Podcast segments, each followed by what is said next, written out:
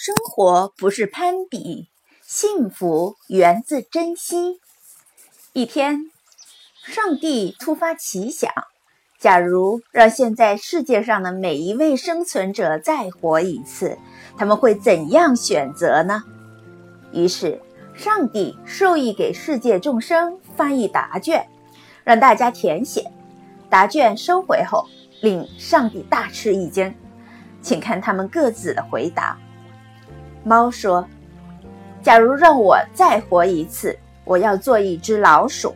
我偷吃主人一条鱼，会被主人打个半死；而老鼠呢，可以在厨房翻箱倒柜，大吃大喝，人们对它也无可奈何。”老鼠说：“假如让我再活一次，我要做一只猫，吃皇粮，拿官饷，从生到死由主人供养。”时不时还有我们的同类给他抓去送鱼送虾，很自在。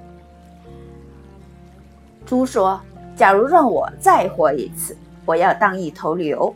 生活虽然苦点，但名声好。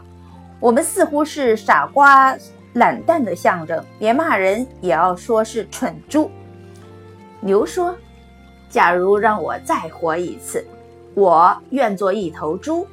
我吃的是草。”挤的是奶，干的是力气活。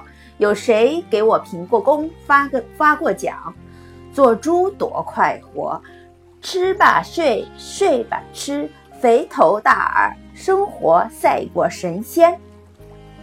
老鹰说：“假如让我再活一次，我愿做一只鸡，渴有水，饿有米，住有房，还受主人保护。”我们呢，一年四季漂泊在外，风吹雨淋，还要时刻提防冷枪暗箭，活得多累呀！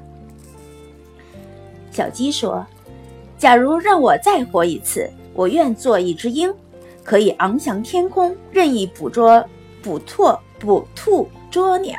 而我们除了生蛋、抱小，每天还胆战心惊，怕被捉被宰，心惶惶不可终日。”最有意思的是人的答卷，不少男人一律填写为：“假如让我再活一次，我要做一个女人，可以撒娇，可以邀宠，可以当妃子，可以当公主，可以当太太，可以当妻妾。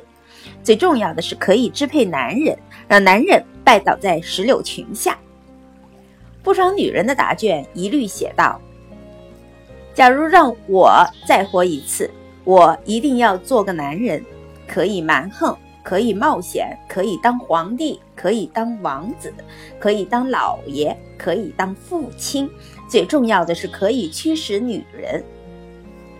上帝看完，气不打一处来，这些家伙只知道盲目攀比，太不知足了。他呲呲的把所有答卷全部撕碎，喝道。一切照旧。在现实生活中，每个人都习惯于把自己和别人相比，与邻居比，与朋友比，与亲戚比，甚至与兄弟姐妹比。越比越不平衡，越不平衡越生气，人比人气死人，说的就是这种攀比心理的真实写照。毕业于哈佛大学的伟大作家爱默生曾经告诉人们：生活不是攀比，幸福源自珍惜。